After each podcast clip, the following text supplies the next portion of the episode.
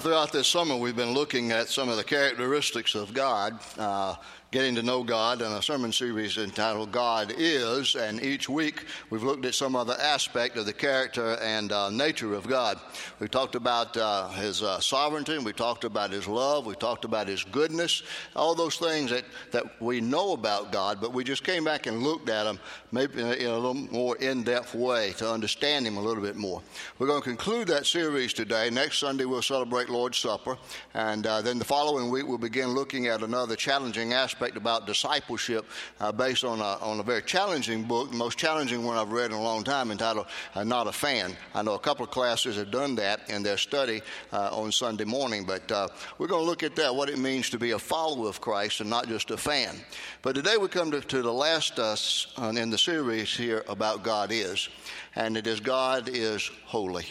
And uh, that is the attribute about God that's central, I think, uh, to God and to who He is. And the amazing thing is that this holy God allows us, you, me, ordinary people, to have a relationship with Him as the holy God. And not only that, but He challenges us, commands us literally, that we are to be holy just like He is holy.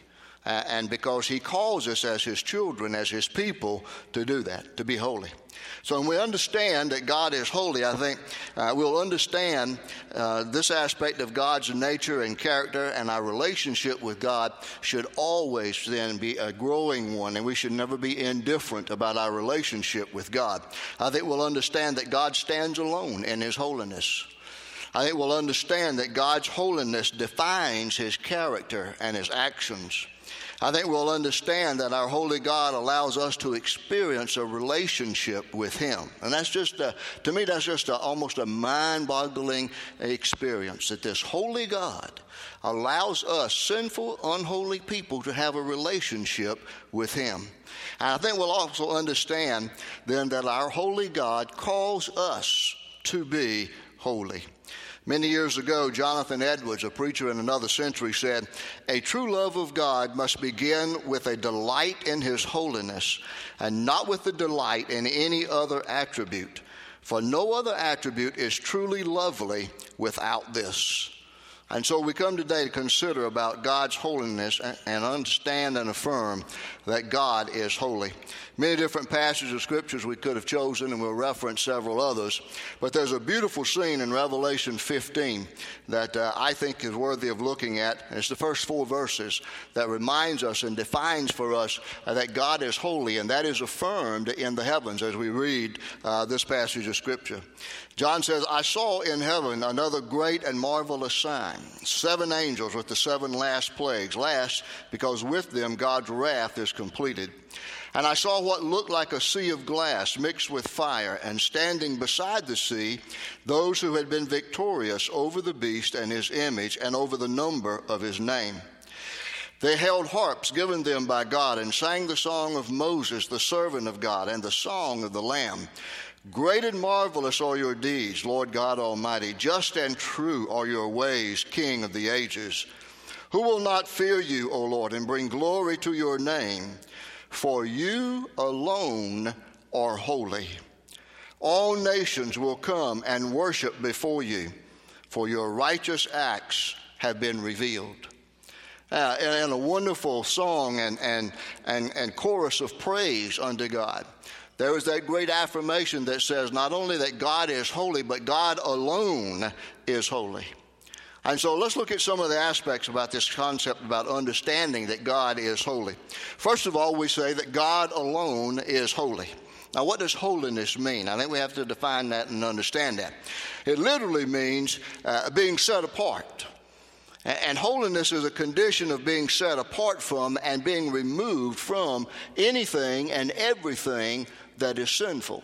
We can't be holy unless we're detached from all that that is sinful and that will defile us. And God is detached from all of that, so He and He alone is holy. And I think that's the attribute uh, uh, or characteristic of Him that sets Him apart from anything and anyone else. Exodus 15 11 says this Who among the gods is like you, O Lord? And that gods is lowercase because there are many gods that we claim and that we have. He says, Who is like you, majestic in holiness, awesome in glory, working wonders. Have you ever thought about that? That God is majestic in His holiness? I think maybe sometimes we think that He is so holy that we can't approach Him.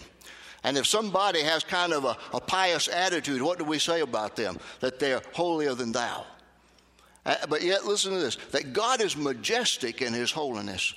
Being the perfect God, I don't think that should surprise us because He can handle everything. He does handle everything, and He does it with the greatest sense of ease that there is. He is majestic in His holiness. You remember the prophet Isaiah gave that great threefold praise about God. Holy, holy, holy is the Lord God. The whole earth is full of His glory. And then we read another version of the same declaration in Revelation 4 8, as the four living creatures kept saying night and day, Holy, holy, holy is the Lord God Almighty, who was and is and is to come.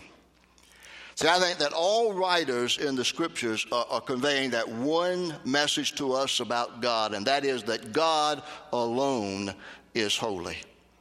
And we need to affirm that. Revelation 15 4 says, You alone are holy. And that means that God is set apart because God is perfect, He's totally free from sin. God sets the standard of holiness. And the scriptures affirm this Great and marvelous are your deeds, just and true are your ways. All his ways then are perfect in holiness. And of course, then he is worthy of our praise and our worship, and that of all the nations, John writes here in Revelation 15. And this marvelous God, again, who is so majestic in his holiness, invites and encourages and desires a personal, intimate relationship with you and with me. That could almost be mind boggling, isn't it? See, God is holy, and we are not. We are human. We sin. We're sinners. And we're set apart from God by sin. So when we talk about God's holiness, then, and He wants us to have a relationship with Him, how do we experience this sense of holiness? Well, I think it's a twofold way that we do. First of all, there is that holiness of salvation. We become holy in the sight of God when we experience salvation, when we claim Jesus Christ as Savior and what He did for us on the cross. You see, the will of Jesus is, is to be obedient to God's will for salvation through His sacrifice. And the writer of Hebrews says then that by that will, in Hebrews 10 10, we, will have, we have been made holy through the sacrifice of the body of Jesus Christ once for all. And so that tells us that we are made holy in that experience of transformation uh, and salvation experience as we claim what God did for us. He was obedient to the Father's will, that He would come as the perfect sacrifice for us. His will for us then is that we come to accept that offer of salvation and forgiveness, and in that process we become made holy. So we're made holy in that salvation process, and that's how we are allowed to have that relationship with this wonderful God of ours. And uh, in in 1 Peter 2, verses 9 through 10, uh, Peter says, You are a chosen people, a royal priesthood, a holy nation. A holy nation. That's who we are as the church, God's people. A people belonging to God that you may declare the praises of Him who called you out of darkness, that's sin, into His marvelous light. That's His holiness. He says, Once you were not a people, but now you are the people of God. Once you had not received mercy, but now you have received mercy. So we receive that holiness in the salvation experience. And then there's another aspect of that holiness as to how we experience that, and that's in that process of sanctification. And then uh, that word sanctification, uh, but just basically means a process, a process of growing in our spiritual life. Now, I think most of us as Baptists and most of us would admit in our, in our walk with Christ that we don't dwell on those words holiness and sanctification all that much. We kind of think that's for the uh, assemblies of God and the Pentecostals and all that. But you know what? That is for us, for every one of us. Doesn't matter whether you're Baptist, Methodist, or, or Pentecostal, or what you might be denominational wise. If you're a believer in Jesus Christ, then you're supposed to be experiencing holiness and sanctification. Sanctification is just simply that process of spiritual growth. the way that we open ourselves up to, to prayer and the reading of scriptures and by seeking spiritual growth that we that we grow in that process of becoming more and more like Christ and in that process then we become more and more holy in the sight of God. We sang that old hymn today, take time to be holy. And it's a reminder to us that it takes time to develop holiness. So uh, salvation is instantaneous, but sanctification takes a process. For most of us, it's a lifelong process to seek to measure up to the stature of the fullness of Christ. And we have to continue to commit ourselves to that and to work on that. So, how do, well, what does it look like in our everyday life? Some years ago, Chuck Colson wrote this, and I think he says it very well. He said, Holiness is the everyday business of every Christian. It evidences itself in the decisions we make and the things we do hour by hour, day by day. You see, that's living in holiness. It's not going around like a Pharisee with a holier than thou attitude, but it is, it is the characteristic of God's holiness being manifested in every act that we do. And that's a tough thing for us to live up to, but that's what God calls us to do. And, in 2 Corinthians 7 1, the scripture says this Since we have these promises, dear friends, let us purify ourselves from everything that contaminates body and spirit, perfecting holiness out of reverence for God. You see how he phrased that? Said perfecting, perfecting holiness out of reverence for God. To perfect something takes a while to do that, doesn't it? It's a process of perfecting something. And that's what we're called to do. We're called to be set apart by God for God. God alone is holy. And we experience that holiness in salvation and in sanctification. Now, then, the second thing that I think we can say about this holiness of God and how we build upon that is, is that God does call us to be holy people. Yeah, we, we cannot get away from that in the scriptures. God calls us to be holy people. In 1 Peter 1 13 through 16, he says, Therefore, prepare your minds for action, be self controlled, set your hope fully on the grace to be given you when Jesus Christ is revealed. As obedient children, do not conform to the evil desires you had when you lived in ignorance. But just as he who called you is holy, so be holy in all you do.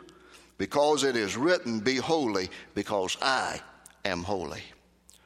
Now, if we just focused right there, that would be a, that would be a challenge for us for the rest of our life, wouldn't it? That we are called to be holy. And that God's word says, Be holy because I am holy. So we can't, we can't escape that fact.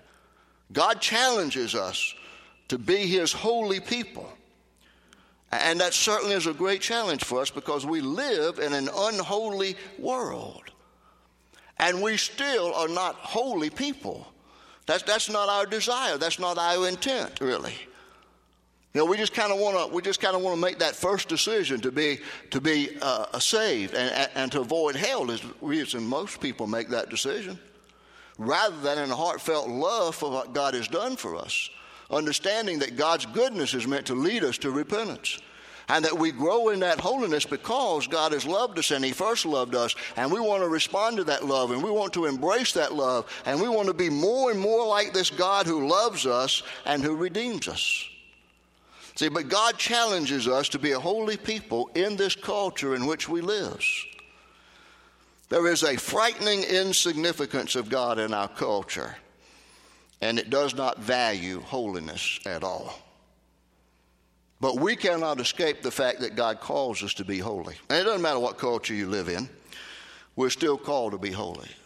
Now, think about that for a moment. How do you feel about that? And how do you put these two concepts together? If the scripture affirms for us that God and God alone is holy, and He is majestic in His holiness, and that we are sinful people, and that the only way we can have a relationship with this holy God is through faith in Jesus Christ. And in that process, we become holy through simply salvation experience. Then, how, even as diligent as we would seek to grow in our spiritual maturity in all that we would do, opening ourselves up through prayer and through Bible study and through corporate worship and private worship and all the, the Bible study that we would take part in You know, how, how can we accept that challenge to be holy as God is holy? Does that bother you at all? Does that create any questions in your mind? Does that challenge you with where you are in your spiritual life? See, I, I admit to you that I have a little bit of a struggle about that because I still have a, I, I have a difficulty in understanding that if God and God alone is holy and He is majestic in His holiness, and even though I know the Bible says it, that He says, Be holy because I am holy, how, how do we look?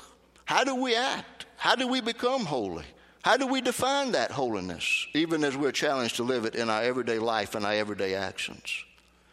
I mean, have you, have you really thought about that? Oftentimes, you know, we've been asked all through our life when we ask younger children, we have a tendency to do that. Well, what do you want to be when you grow up? And they're going to say things like a fireman or a doctor or a nurse or, you know, all those kinds of things like that. Have you ever had anybody to say when you ask them, what do you want to be when you grow up, that they would say, I want to be holy? And if they did, what would be your reaction? But yet, that's what we ought to be striving for. What do you want to be when you've lived your Christian life in this world? You ought to say, I want to be holy. Why? Because God is holy. And He's called me to be holy, just like He is holy. But yet there is that struggle in my life, and maybe in yours too, that we don't think that we can achieve that sense of, of holiness that would satisfy God. Well, have you ever thought about this when you go in your Bible study class or you go in one of the many classes that we offer in the spring and, and, and the fall, uh, these spiritual growth classes? What do, you want to, what do you want to gain out of that? What do you want to gain out of any of these classes or any of these Bible studies? It ought to be that you want to gain holiness because that's what God commands you to experience and to grow into, is a certain sense of that holiness. So I struggle with it. But yet there is that inescapable challenge from God that we are to be holy. Hebrews 12 14 says it this way Make every effort to live in peace with all men and to be holy. Now, listen to the last phrase. Without holiness, no one will see the Lord. Without holiness, no one will see the Lord. So, why does God call us to be holy? Let's mention a few reasons. Number one is because God is holy. You remember the Apostle Peter wrote and said, But you are to be holy in your conduct, for it is written, Be holy because I am holy. Eugene Peterson's paraphrase says, in, in the message says it this way Let yourselves be pulled into a way of life shaped by God's life, a life energetic and blazing with holiness. See, that's the challenge for me. I read that and I say, I don't think my life is blazing with holiness, but yet that's what God calls us to be.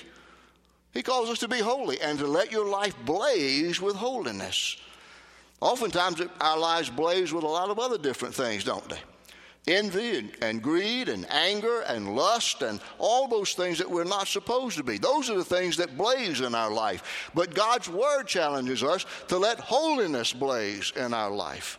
And boy, what a challenge that is for us, especially in the culture in which we live. The second reason I think God calls us to be holy is because of the culture in which we live. Our culture needs it.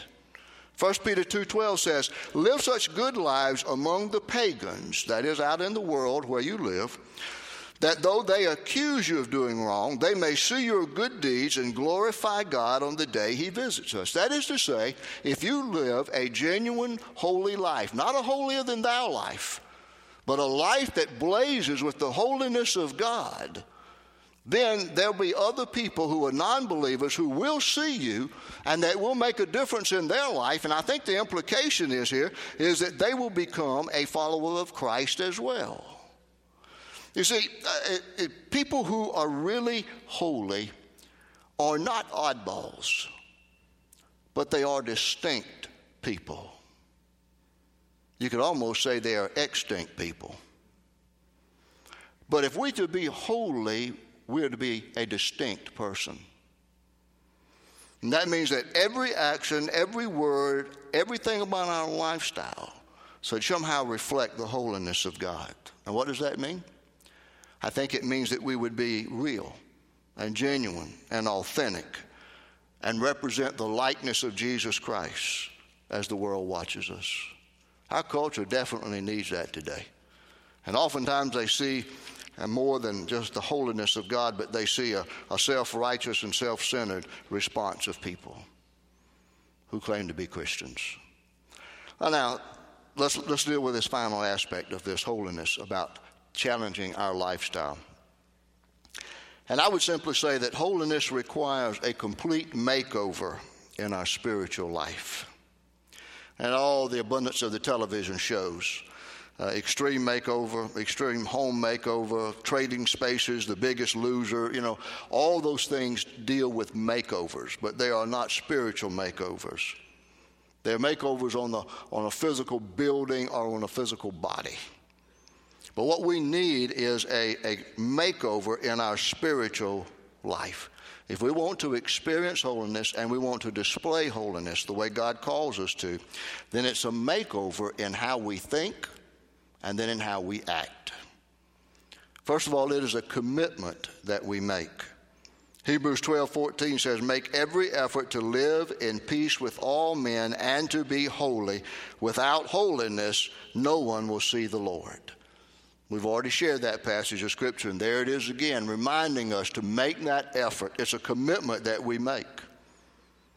And it challenges us in our lifestyle to make that commitment to be holy. And it raises some questions for us. Like, are you giving the same effort to live a holy life as you are to maybe making a living, maybe climbing the corporate ladder, uh, maybe finding success and, and, whatever ways you seek to do it? Uh, maybe it's even in trying to be uh, a good spouse or a good parent, or maybe it's simply trying to improve some aspect of your life, like your golf game or whatever it might be or you put in the same effort into your, in your quest for holiness and to be obedient to the command of God to be holy that you are in other areas of your life. See, it has to begin with a commitment that we make. Hebrews 12 14 says, Make every effort. And that's a call for us to make it a commitment that we act on if we really want to be holy. Then the second thing is involves the way we think. 2 Corinthians 10 5 says, We demolish arguments and every pretense that sets itself up against the knowledge of God, and we take captive every thought to make it obedient to Christ. You know what that's talking about? That's talking about what you do with your mind and what you put into your mind. It talks about what you feed into your system, into your being. You know? And that, and that, that shapes, that, that is shaped by what you read, by what you watch, whether it's television or a movie uh, the music that you might listen to, or the places where you might go and the people with whom you might associate. You see, holiness starts in the mind where we think. And the way we think is that we need to capture every thought captive to the obedience of Christ. We, you, know, the, the, you might remember some of the, the dark ages of the uh, advancement of the personal computer that was based on the fact of garbage in, garbage out. In other words, what you put in is what you're going to get out. That's, that's the way it works in our life today. It's what you put into your life is what you're going to get out. It's going to be the output of your life. If you put garbage in, that's what's going to come out. If you put holiness in, that's what's going to come out. And that's what God challenges us to do. It's a commitment that we make and it's a decision that we make in the way that we think. And thirdly, of course, then, it's in the way that we live. So we have to have a commitment to holiness by exercising self control. Listen to what Paul says in Romans 6 11 through 14. In the same way, count yourselves dead to sin, but alive to God in Christ Jesus. Therefore, do not let sin reign in your mortal body so that you obey its evil desires. Do not offer the parts of your body to sin as instruments of wickedness, but rather offer yourselves to God as those who have been brought from death to life, and offer the parts of your body to Him as instruments of righteousness. For sin shall not be your master, because you are not under law, but under grace. And then we put all that together, I think it simply says that self control allows us to live in Christ being dead to sin. And I think the problem with most of us is we've never really died to sin. We just had a few feigning spells. And the scripture makes it clear that we're to be dead to sin. That is, that it's not supposed to have any effect upon us. No, we're more like the culture, and the old Nike slogan that said, just do it. But God says, be holy because I'm holy. And that's a great challenge for us. He is the holy God. Now, with the, um, with the emphasis on global warming, warming, you know, maybe there's a case for it after this summer that we've, we've had here with the record temperatures that we've had.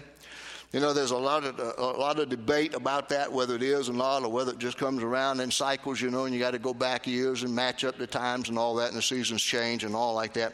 Then that brought out a, a lot of discussion about the carbon footprint that all of us will leave on this earth, and that's why the emphasis is all on going green, and, and it's a good thing to, to focus on, on the environment because if we're good stewards, we're good stewards not only with our money and not only with our life, but also with the good earth that God has given to us. He gave that commandment to, to mankind at the beginning of time. And to, to subdue the earth doesn't mean to violate it, but it means to, to make it serve your useful purpose and at the same time to protect it. And so, you know, there's all that emphasis about the carbon footprint that we would leave. You know, and, and every act of rebellion, everything that we do, every kind of thing that we do with throwing trash and all this kind of stuff, we're violating, uh, we're violating what God wants us to do. And it's interesting if you want to go to that site, www.carbonfootprint.com. You know, you, you see some things, the implications about our life. Well, let's turn it another way. Suppose that every act that we did in our life blazed with the holiness of God, the way He calls us to be holy, the way that He is holy. Think about the holy footsteps that we would leave in this world and in, on this culture, on our family and on our friends. And so that's what God really wants us to understand in this concept of the fact that God is holy and He alone is holy, but He calls us to seek after that holiness, to make a commitment to be holy, to be ablaze with holiness in our life. And the result of that is then that we have an influence upon those around us. It might be in the home, it might be at school, it might be at work, it might be where you recreate. It's wherever you go in life. Your footprints will be that of holiness. And that will have an impact that will last for a long, long time. You see, that's the challenge that God gives to us out of His holiness that we are called to be holy in His sight. Let's pray. Father, we thank you for the fact that you are indeed the holy God, and in, in that you set the standard for righteousness. And we worship you and we praise you and we affirm, as what the scriptures do, that you and you alone are holy. You are holy, holy, and holy. And nowhere else does it give that threefold praise of any of your attributes. And so, Father, we understand today that you are indeed the holy God. And you call us into a relationship with you. And we can experience that holiness through the salvation offer of Jesus Christ. And we can then grow in that through the process of sanctification as we seek to mature into the image of Jesus Christ, exposing ourselves to the spiritual disciplines that you've given to us and called us to obey.